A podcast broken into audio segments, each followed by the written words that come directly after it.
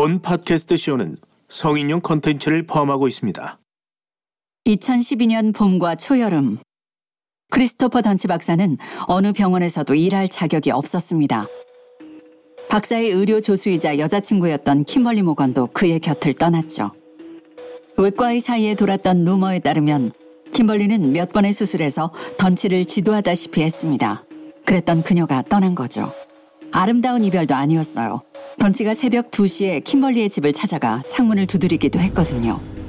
던치가 아무 데서도 수술을 할 수 없으니 직원들 역시 할 일이 없었죠. 직원들은 게임을 하거나 잡지를 읽거나 휴대폰만 만졌습니다. 그러다가 상사의 변화를 눈치채죠.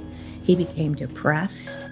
He would 던치는 우울증에 빠졌어요. 출근해도 아무 말도 안 했죠. 몰골도 엉망진창이었고 씻지도 않는 것 같았어요. 던치의 사무실 매니저였던 BJ 앨리슨입니다. 던치는 어 출근해도 말 한마디 없다가 퇴근했어요. 그런 일이 몇 주씩 이어졌죠. 던치는 환자들이 진료를 받으러 올 때마다 금방 수술해주겠다고 말했습니다. telling them that as soon as 최첨단 기술을 지닌 병원에 지원을 했으니 거기서 수술할 자격만 얻게 되면 바로 수술해 주겠다고 말하더라고요. 앨리슨은 그의 해명이 거슬리기 시작했죠. I do not think it's 수술을 간절히 원하는 환자들에게 사실을 숨겨가며 붙잡고 있는 건 어, 비도덕적이라고 생각했어요. 옳은 일이 아니잖아요. 그걸로 모자라 던치 박사는 환자들에게 최고의 신경외과 수술을 집도할 수 있는 아, 수십억 달러짜리 병원을 열겠다고 어, 떠들어댔대요. 그 말을 들으면서 생각했죠. 정말 터무니없는 거짓말이라고요. 이때는 던치가 베일러에서 쫓겨난 직후였죠. 거기서 12월 이후 수술한 환자들은 하나같이 심각한 합병증을 겪었습니다. 통증과 마비, 심지어 사망까지요. 그런데도 던치는 이후 델러스 메디컬 센터로 가서 세 번의 수술을 더 집도했고 그중 두 번은 재앙으로 끝났죠.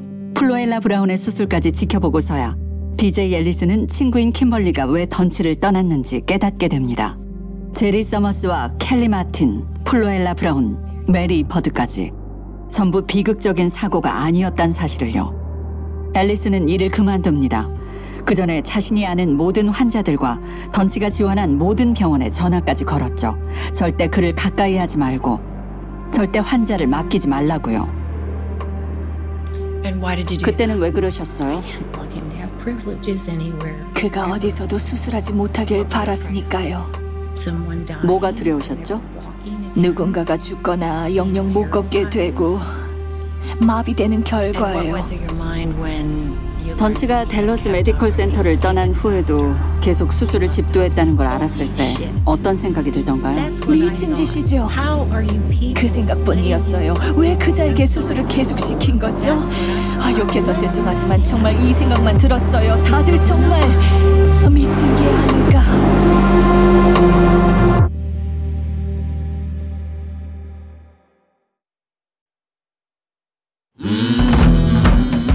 원더리에서 전해드리는 죽음의 손.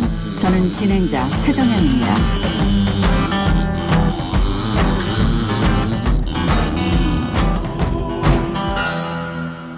오늘은 제 4화 부족한 용기입니다.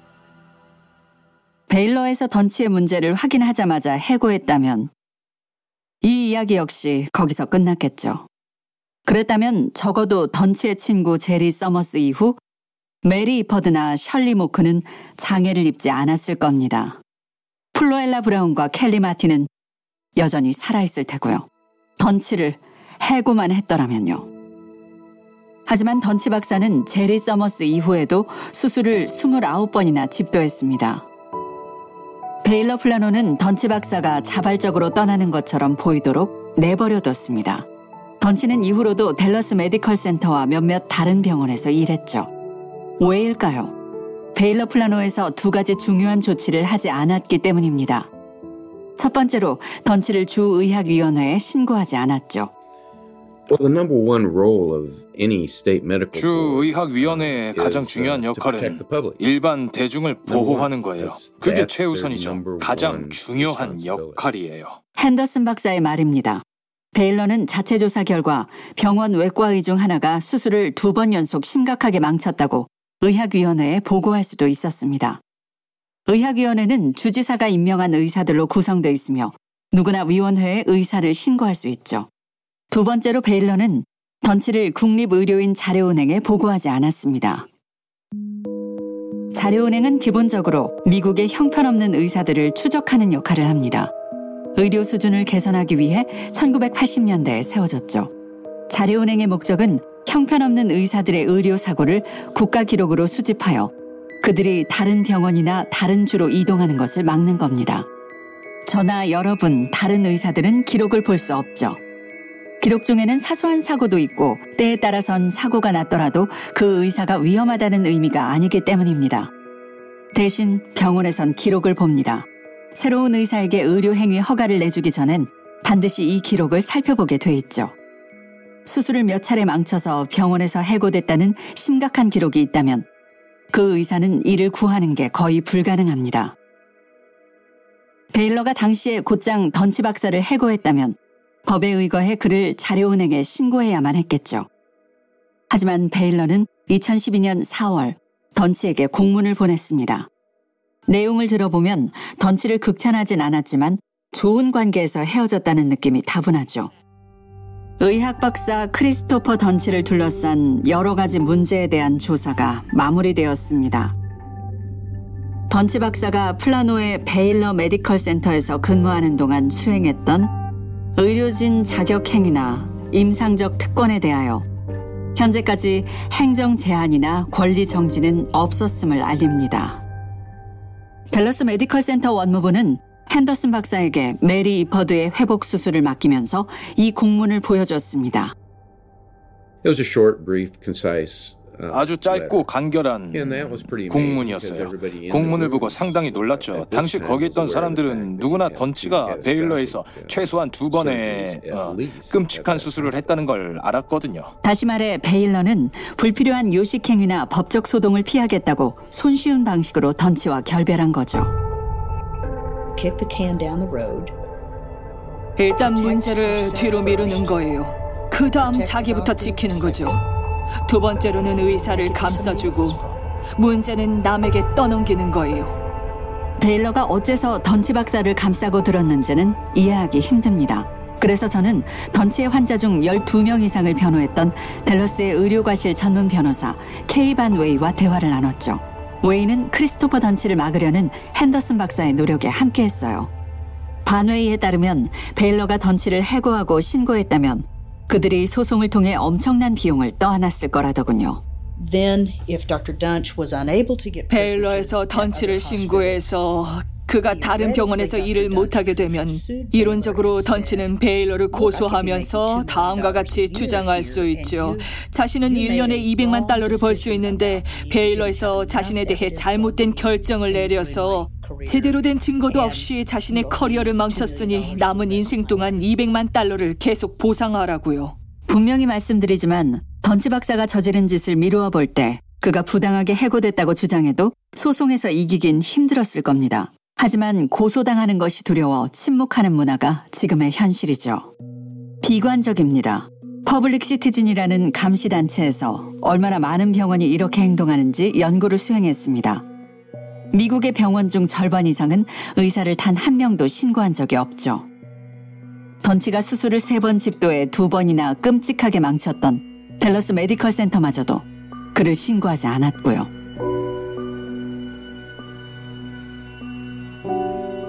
과연 던치가 자료은행에 이름을 올리긴 했을까요? 자료은행의 기록은 대중에게 공개되지 않지만 전 외부 소식통을 통해 던치의 기록을 얻을 수 있었어요.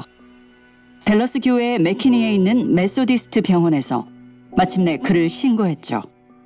그가 일한 곳도 아니고 지원만 한 곳입니다. 메소디스트는 베일러에서 일어난 사건을 알게 된 뒤 던치의 지원을 거부하고 베일러가 진작 했어야 했던 일을 했죠. 그를 자료은행에 신고한 겁니다. 성함과 전화번호, 자세한 내용을 남겨주시면 빠른 시일 내에 연락드리겠습니다. 감사합니다. 이미 아시겠지만 전 참 베일러에 궁금한 게 많았어요. 몇 달 동안 이메일과 음성 메시지를 계속해서 남겼죠. 니키, 전 로라 베일이에요. 지난번에 보낸 메일 받으셨나 해서요. 질문이 더 있어서 그런데 전화 좀 주시겠어요? 고마워요. 다행히 핸더슨 박사는 병원과 대화했죠. Hi, Sherry. This is Dr. Robert J. Henderson. 셜리, 로버트 핸더슨 박사예요. 병원 CEO나 관리자와 통하고 싶은데요. 네, 어, 제리 게리슨이 원장님이세요. 그분을 연결해 드릴까요? 제리 게리슨요? 어, 네네. 네, 연결해 줘요. 잠시만 기다리세요. 고마워요. 이때는 2012년 7월 30일 핸더슨 박사가 댈러스 메디컬 센터에서 메리 이퍼드를 수술한 직후였죠.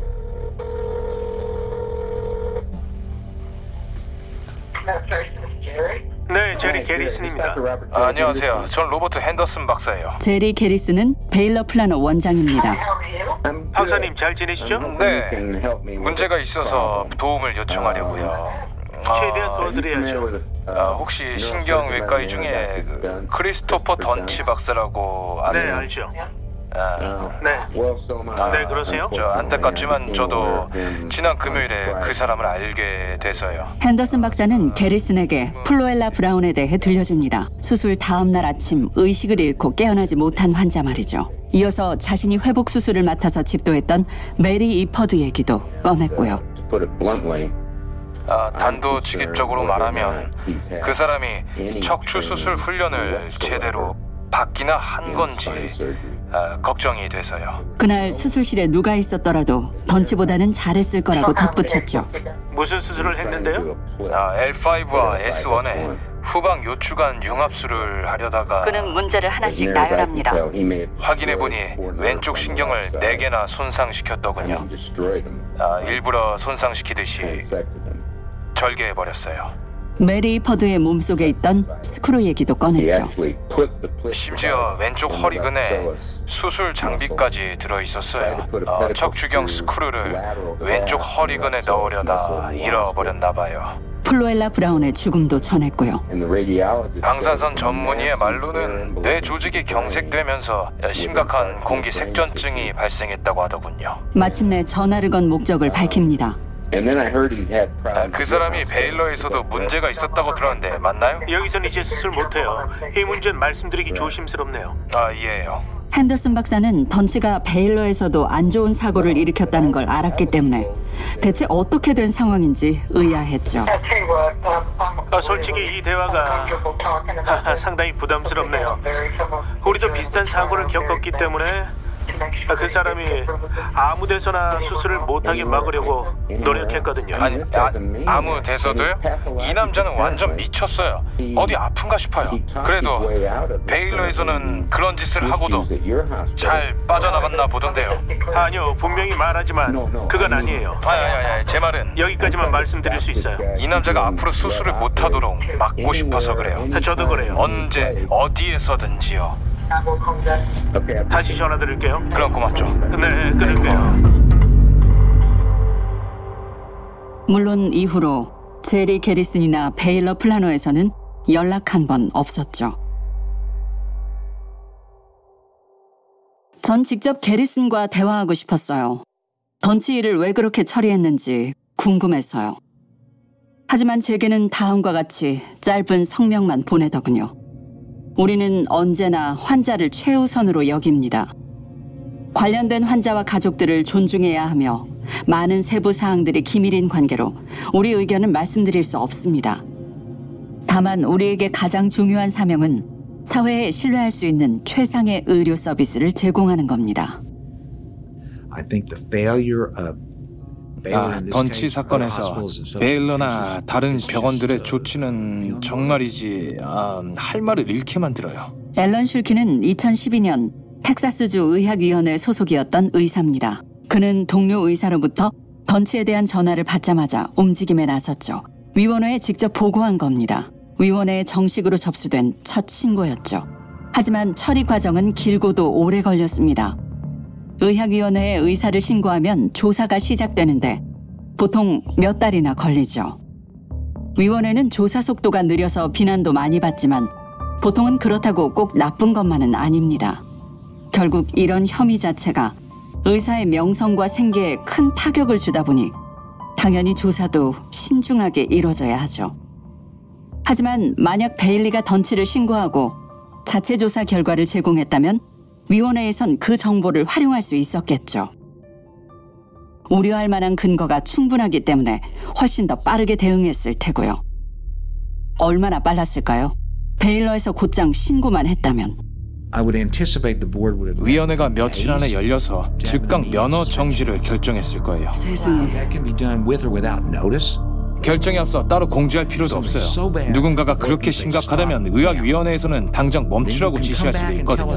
우리를 찾아와서 억울함을 호소해도 좋지만 일단 당장은 대중을 지켜야 하니 그 사람을 막는 거죠. 베일러에서는 던치를 2012년 3월 4월쯤에 내보냈거든요. 만약 그때 베일러에서 그를 신고했더라면 며칠 내로 의사 일을 못하게 됐겠군요. 당연히 신고했었어야죠. 신고를 두려워하지 말아야 했어요. 나쁜 일이 일어나봐야 소송밖에 더 있습니까? 그깟 돈이 문제예요? 사람들이 죽어나가는데 소송이 두려워서 신고를 안 하다뇨. 어, 베일러의 의도를 아실 리는 없겠지만 제가 너무 궁금해서요. 베일러는 왜 던치를 감쌌을까요? 이유가 뭐죠? 그냥 쉽게 내보냈잖아요. 던치를 신고하지 않아서 그들이 얻는 게 대체 뭐였을까요? 전 알 수 없죠. 소동을 벌이기 싫었을까요? 모르겠어요. 이런 일이 흔하다고 보세요? 네.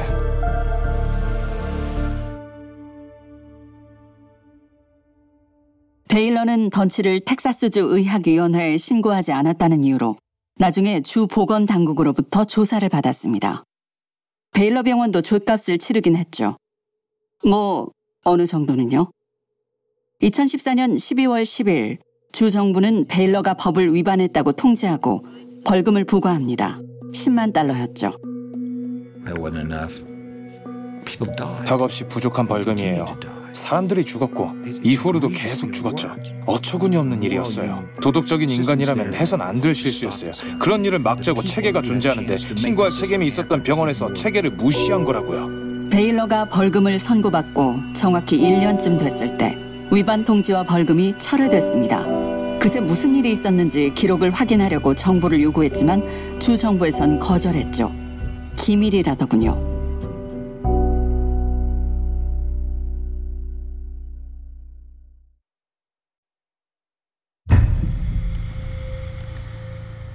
병원에선 던치 박사를 막기 위해 아무런 노력도 하지 않았죠. 아무도 던치를 자료은행에 신고하지 않으니 문제가 얼마나 심각한지도 제대로 알 길이 없었고요. And so Dr. Dunch was not getting anything 던치 박사는. 계속 기록에 아무 문제도 없었어요. 랜들 커비 박사의 말입니다. 기록도 남지 않으니 아무도 전체적인 상황을 파악하지 못했죠. 그러던 중 커비는 2012년 7월 또 다른 댈러스 병원의 의사 휴게실에서 누군가를 만나게 됩니다. 그분은 척추이고 전 surgeon. 혈관 외과의예요. 로버트 핸더슨 박사였죠. 던치의 배경을 살펴보고 있던 핸더슨 박사가 마침 커비와 같은 시각 같은 병원에 일하러 온 겁니다. We have to sit in the same doctor's lounge while we're waiting. 의사 휴게실에 함께 앉아서 수술실을 넘겨받기를 기다리고 있었어요. 파인크리크 메디컬 센터의 작은 휴게실이었죠. 핸더슨 박사가 이퍼드 씨의 회복 수술을 진행했다는 걸 알고 있었기 때문에 거기서 만나자마자 제가 아는 이야기도 다 털어놨어요. 댈러스에서는 나쁜 소식이 빨리 퍼지거든요. He had uh, come in contact with 아, other 커비 박사는 that had 아, been, uh, 던치 injured 때문에 장애를 입은 다른 uh, 환자들을 만난 적이 있더군요. 이전 병원에서 있었던. 일도 더 상세하게 알고 있었고요.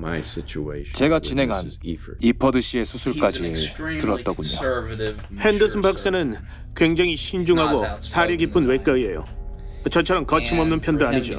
그런 사람이 뭔가에 그렇게 화를 내다니 참 보기 드문 일이에요. 두 사람은 서로 아주 다릅니다.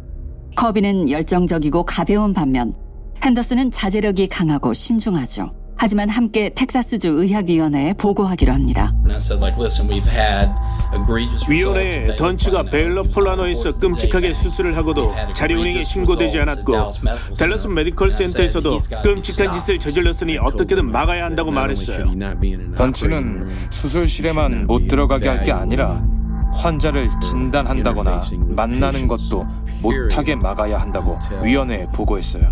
정신 상태라든가 외과 기술적 관점에서 어, 제대로 어, 검사부터 해야 한다고요. 그랬더니 뭐라던가요? They said they would get back to me. and 내게 다시 연락을 주겠다면서 문제를 신고해줘서 고맙다고 했어요. 아, 그러더니 음, 대화가 끝나버렸죠. 위원회는 들을 생각도 없었어요. 행동에 나서기엔 충분하지 않다고 봤죠. 환자가 둘이나 죽고 사지마비 환자와 하반신 마비 환자가 있었는데도 근데도 충분하지 않았다고요? 하 그것만으론 부족하대요.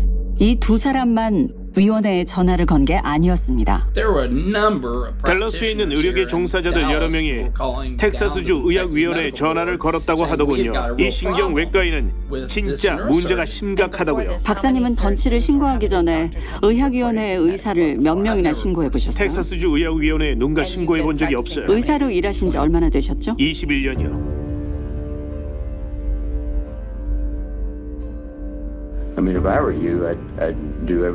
제가 당신이라면 무슨 수를 써서라도 지금은 그를 절대 추천하지 않는다고 말할 거예요. 핸더슨은 몇 주 후 던치의 테네시 대학 시절 지도 교수에게 전화를 한 통 받습니다. 케빈 폴리 박사였죠. 기억하시겠지만 핸더슨이 메리 버드를 수술한 다음 던치가 사기꾼은 아닌지 확인하려고 통화했던 사람이 케빈 폴리 박사였습니다. 폴리는 던치가 세웠다가 쫓겨난 회사인 디스크제닉의 투자자이기도 했죠. 크리스토퍼 던치가 새로운 병원에 지원하자 병원에서 다시 한번 폴리에게 연락해 던치의 자격을 보증해 달라고 한 겁니다. 아, 헛웃음이 나서 어떻게 해야 할지 아시잖아요 라고 했죠. 폴리 박사는 댈러스에서 들은 얘기는 언급할 수 없다고 말합니다. He says, "Well, not really that simple." 아, 그리 간단하지 않아요 라고 말하더군요. 자신이 가르치던 시절에 던치가 어땠는지 묻는 거라면서요. 아, 1년간 던치를 지도했는데 6개월은 수술을 하고 6개월은 연구실에 있었다더군요. 박사학위도 있어서요. 아, 그러면서 던치가 괜찮았다고 평균이었다는 거예요. 뛰어나지도 않고 형편없지도 않고 딱 평균이었대요. 아, 병원에서도 그런 것만 물어봤대요. 폴리 박사가 가르치는 동안 어땠냐고요. 당신 병원에서도 던치를 직원으로 쓰겠냐? 뭐 그런 질문은 하지도 않았다던데요. 폴리 말로는 추천서에 의견을 남길 수 있는 빈 칸이 있는데 댈러스 메디컬 센터에서 같은 양식을 받았을 때는 이전 병원에서 있었던 수술 두 건에 대해 살펴보라고 썼다는군요. 아, 그거면 뭐 자기 할 일은 다 했대요. 어차피 자기도 들은 얘기일 뿐이고 직접 본 게 아니니까요. 그럼 제 이름이라도 쓰라고 했어요. 던치가 친 사고를 제가 직접 보고 전했으니까요. 그랬더니 그렇게는 못하겠대요. 폴리는 핸더슨에게 테네시에서 일어난 사건을 전합니다. A 의사가 B 의사를 위험하다고 판단하고 의료 행위를 막으려고 했는데 나쁜 의사인 B 의사가 A 의사를 고소해서 승소했단 얘기였죠. 아, 그 얘기를 하면서 자기 입장에서 볼 때는 테네시에 있는 의사들 중에 다른 의사에 대해 나쁜 말을 할 사람이 없다는 거예요. 음, 당연히 저는 당황해서 할 말을 잃었죠. 아, 그래서 이렇게 말했어요. 당신은 아주 특별한 위치에 있어요. 던치가 어디서든 의료 행위 자격을 얻으려고만 하면 당신에게 연락이 가잖아요. 게다가 이제 던치가 베일러에서 제왕과 다름없는 수술을 두 번 했단 얘기도 하니까 더 특별한 위치에 있는 거죠. 게다가 던치는 다른 병원으로 옮겨서도 6주에서 8주 사이에 끔찍한 사고를 두 번이나 쳤어요. 이것만으로도 경고 신호가 부족합니까? 아, 당신처럼 이 상황을 통제할 수 있는 사람이 볼땐 말이죠. 폴리 박사는 자기 역할에는 한계가 있다고 말합니다. 직접 보고 경험한 게 아니니까요. 오히려 병원 측이야말로 던치를 확인할 책임이 있다고 말하죠. 그러면서 자기는 공을 댈러스 법정으로 넘기겠다고 말합니다. 통화를 듣다 보면 핸더슨 박사가 얼마나 답답해하는지 느껴지죠.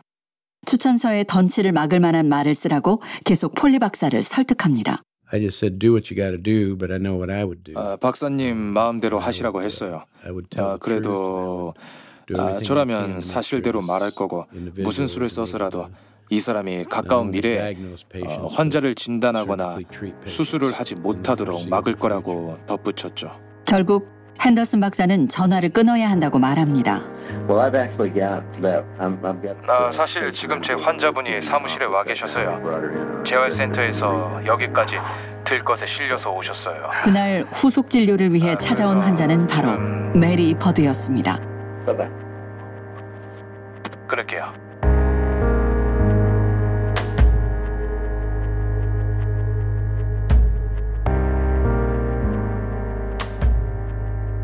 폴리 박사나 테네시 대학 관계자들은 저와 인터뷰하기를 꺼리더군요. 폴리 박사와 크리스토퍼 던치 사이의 관계를 다뤘던 이전 기사에 대해 불쾌함을 토로하는 긴 공문을 보내기도 했고요. 아래와 같이 쓰여 있었죠. 폴리 박사는 이 문제와 관련해 인터뷰할 계획이 전혀 없습니다.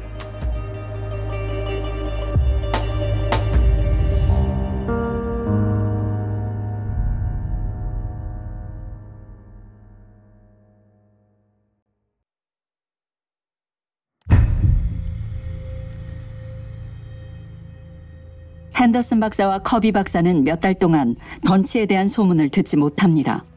그래서 그가 끝장났다고 생각했죠. 끔찍한 의료 사고들의 발목이 잡혀 더 이상 수술하지 못한다고요. 핸더슨 박사와 전 언제나. 던치가 어디 갔을지 궁금해했지만 주변 어디에서도 그에 대한 소문이 들리지 않더군요. 그러던 2012년 12월의 어느 날 커비는 전화 한 통을 받습니다. I had the most static coming at me. 전 정말 많은 소문을 듣곤 했어요. 저도 던치가 수술했던 병원들에서 전부 일했기 때문에 그가 함께 일했던 의사들이나 간호사들은 저와도 함께 일했거든요.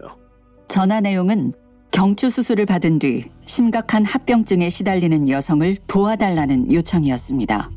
환자의 이름은 제클린 트로이였고 수술은 북쪽 교외 지역에 있는 병원 레거시 수술센터에서 진행됐죠. 하지만 그녀는 구급차에 실려 댈러스에 있는 큰 병원으로 후송됐습니다. 절개 부위는 심하게 감염됐고 성대는 잘려나갔죠. 호흡기엔 구멍이 나 있었고요. 커비 박사는 누가 수술했을지 감을 잡았죠. 수술한 의사가 크리스토퍼 던치냐고 물어봤어요. 그랬습니다. 전 레거시 수술센터를 운영하는 비뇨기과 일을 잘 알아요. 그에게 전화해서 당장 던치를 병원에서 내쫓으라고 말했죠. 최대한 빨리 하라고 했는데 결국 제 말을 무시했어요. 제클린 트로이는 간신히 살았지만 이제 쉰 목소리로 속삭이는 것밖에 못합니다. 성대가 아예 망가졌거든요. 커비와 핸더슨은 의학위원회의 문을 계속해서 두드렸지만 바뀌는 건 아무것도 없었죠. 그리고 6개월 후 I got a, a invitation to go to a 댈러스의 nice 고급 restaurant in 레스토랑인. 올드 바르샤바의 초대를 받았어요. 유니버시티 제너럴 병원에서 새로운 University 던치 박사를. 소개하는 자리였죠. 병원 이름은 유니버시티 제너럴이었지만 어느 대학과도 제휴를 맺진 않았습니다. 원래 이름은 사우샘프턴 커뮤니티 병원이었는데 2012년 소유주가 바뀌었죠. 당시엔 다들 변화를 반겼습니다. 병원은 이미 두 차례나 파산했었고 평균 소득 수준이 낮고 좋은 병원이 부족한 댈러스 남부에 있었죠. 커비 박사는 초대를 받자마자 And I called down there 병원에 전화를 걸어. 난리를 쳤습니다. 하- 하지만. 차대 박사가 말하기를 그는 유니버시티 제너럴의 There 소유주입니다. was nothing he could do because 자기가 할수 he 있는 게 없다더군요. 던치가 유니버시티 제너럴 병원에서는 큰 사고를 치지 않았다면서요. lie, 'cause he was 어, having 물론 거짓말이었어요. 거기서도 사고만 치고 있었죠. 하지만 병원 소유주는 던치 박사를 병원에서 내쫓으면. 던치가. 고소라도 하지 않을까 두려웠나 봐요. 그럼 저녁 약속은 안 가셨겠네요. 아 그러니까 그럼 차하대 박사는 던치에 대해서 자료 운행에 아무 기록도 없다고 말했나요? 네 병원에서 이미 확인했다면서요. 그건 거짓말이에요. 그들이 받았던 자료 운행 기록엔 분명 신고된 기록이 있거든요. 글쎄요 이후로 2년간 제 전화는 받지도 않아요. 그때 저한테는 병원에서 할 수 있는 게 없다고 했어요. 기록도 깨끗하고 혹시 문제가 있다고 해도 괜히 쫓아냈다가 고소당할지도 모른다면서요. 2주도 지나지 않은 2013년 6월 13일 커비 박사의 우려는 현실이 됩니다. 병원 소유주가 전화를 해왔죠. He goes, Randy, you right? We've got a real problem. 랜디 당신 말이 맞았어요 라면서 큰 문제가 생겼는데 저만 해결할 수 있다고 하더군요. 제프 글라이드웰은 10년도 더 전에 오토바이 사고로 등이 부러졌습니다. 이후 제프는 장애를 앓은 채 살아왔죠. 그러다가 2012년 목에 신경 압박을 느끼기 시작했습니다. 아, 디스크가 신경을 압박하면 마치 아, 전기 처형을 당하는 기분이에요. 제프는 자신의 보험금만으로 수술해줄 신경외과 의가 필요했죠. 인터넷을 검색한 결과 제프는 크리스토퍼 던치의 웹사이트를 발견합니다. his website, uh, 에, 던치의 웹사이트를 보니 그는 박사 학위까지 제대로 갖춘 신경외과의더라고요. 아, 또 웹사이트만 보면 흠잡을 데 없었죠.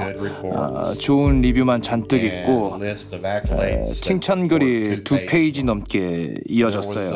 아, 유튜브 영상도 있었고요. 베스트당 네트워크닷컴에서 후원했다는데 던치가 무슨 상을 받았다면서 아, 인터뷰를 하고 있었어요. 아, 영상에서는 던치가 얼마나 훌륭한 의사인지 떠들었고요. 기적이라는 말밖에 못해요. 던치 선생님은 정말로 위대한 의사죠. 웹사이트를 관리하는 광고주에게 돈 주고 만든 어, 광고인 줄은 몰랐죠. 던치는 상을 탄 적이 없습니다. 영상은 시상식의 한 장면처럼 매끄럽게 끼워 맞춘 해설식 광고였을 뿐이죠. 제 생각에는 누구나 그를 믿고 찾아가셔도 좋아요. 저와 같은 문제를 겪고 계시다면 여러분도 던치 선생님을 찾으세요. 그가 고쳐줄 거예요. 딱 하나, 던치 박사의 태도에선 왠지 어색함이 느껴졌죠. 그의 주변을 둘러싼 배경만큼 세련되지 않았습니다. 아, 보통 어, 이런 식의 질병에서는 어, 어, 뼈와 근육 부위가 음, 어, 척추 조직에 아, 그러니까 이 광고를 본 글라이드웰은 자기가 찾던 의사가 던치라고 확신합니다. 개인적으로 만난 후론 더욱더 그랬죠. I was actually so happy with the way it 던치와의 첫 진료가 I- I 너무 만족스러워서 아내와 어머니에게. 전화로 이렇게 말했어요. 내 보험금만으로도 목을 제대로 고쳐줄 의사를 찾았다고요. 유니버시티 제너럴 소유주는 커비 박사에게 전화해서 환자가 목에 이물질이 있다고 말했다고 전했습니다. But it, it, it was a lot worse than that. 하, 하지만 실제로는 훨씬 더 심각했어요. 던치 박사는 원래 경추에서 손상된 디스크만 꺼내야 했는데 대신 그는 글라이드 웰시의 목에서 방향을 잃고 아예 엉뚱한 곳을 절개했죠. 그걸로도 모자라서 글라이드 웰시의 좌측 갑상선까지 따라 내려가 손상시켰어요. And then Dr. Dunch proceeded to cut 이어서 던치 박사는 클라이드 웰시의 식도 측면을 절개하기 시작했죠. 입에서 위장으로 이어지는 음식을 삼키는 그 식도 말이에요. And then he proceeded to drill a hole. 그 다음 던치 박사는 원래 뚫어야 할 곳이 아니라 그 옆쪽 목에다 구멍을 뚫었습니다. 클라이드 웰시의 왼쪽 목 근골격 기둥에 아, 무려 탁구공 크기만한 구멍을 두 개나 뚫었죠. 던치 박사는 수술하는 도중에 좌측 척추 동맥까지 손상시켰어요. 그 혈관은 아, 워낙 커서 피가 엄청나게 쏟아졌죠. 그러자 던치 박사는 피를 막겠다고 스펀지를 꺼내 구멍에 쑤셔 넣었어요.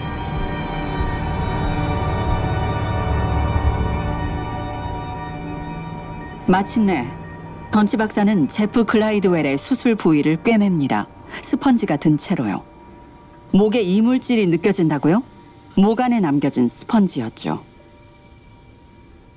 커비 박사는 병원에 오자마자 글라이드웰을 다른 병원으로 옮겼습니다. 마음의 준비가 안 됐어요.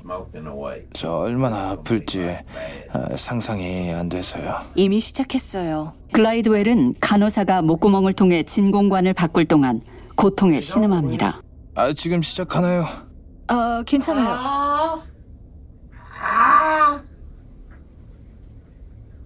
글라이드웰은 마침내 꼭 필요한 목 수술을 받았죠. 때는 2015년 12월 13일의 금요일이었고요. 그는 이제 자신의 삶에서 악어는 다 썼다고 느꼈습니다. It, nothing like this has ever happened in the United States of America. 미국에서 이런 일이 일어나다니 처음 있는 일이에요. 다른 나라라면 몰라도 어, 미국에선 비슷한 사건조차도 일어난 적이 없다고요. 아무리 무능하고 마시 같대도 그렇게 끔찍한 수술을 했으면 문제를 해결할 수 있는 사람에게 환자를 맡겨야 하잖아요. 하지만 던치는 그냥 사라져 버렸어요. 그 순간 커비 박사는 이 상황이 의학위원회나 병원 관리자의 손에서 벗어났다고 판단합니다. This was not an operation that was performed. 수술이라고 말할 수 없는 행위예요. 오히려 살인 의도를 지녔다고 봐야죠. 이건 범죄 행위예요. 의도적으로 사람을 해치는 거니까요. 커비 박사는 핸더슨 박사에게 연락합니다. 델러스 지방 검사에게 사건을 알려야 할 순간이었죠. 죽음의 손 다음 에피소드에서 이어집니다. Whoa, this don't take no vacation in this land. 원더리에서 죽음의 손 6편 중 제4편을 전해드렸습니다. 댈러스에서 의료과실 희생자를 33명이나 발생시킨 의료 체계를 꼬집는 시리즈죠. 본 방송을 알리고 싶으시면 별 5개와 구독 권유를 부탁드립니다. 본 방송은 Wondery닷컴뿐만 아니라 애플 팟캐스트, 팟빵, Castbox 또는 여러분의 팟캐스트 앱에서 청취하실 수 있습니다.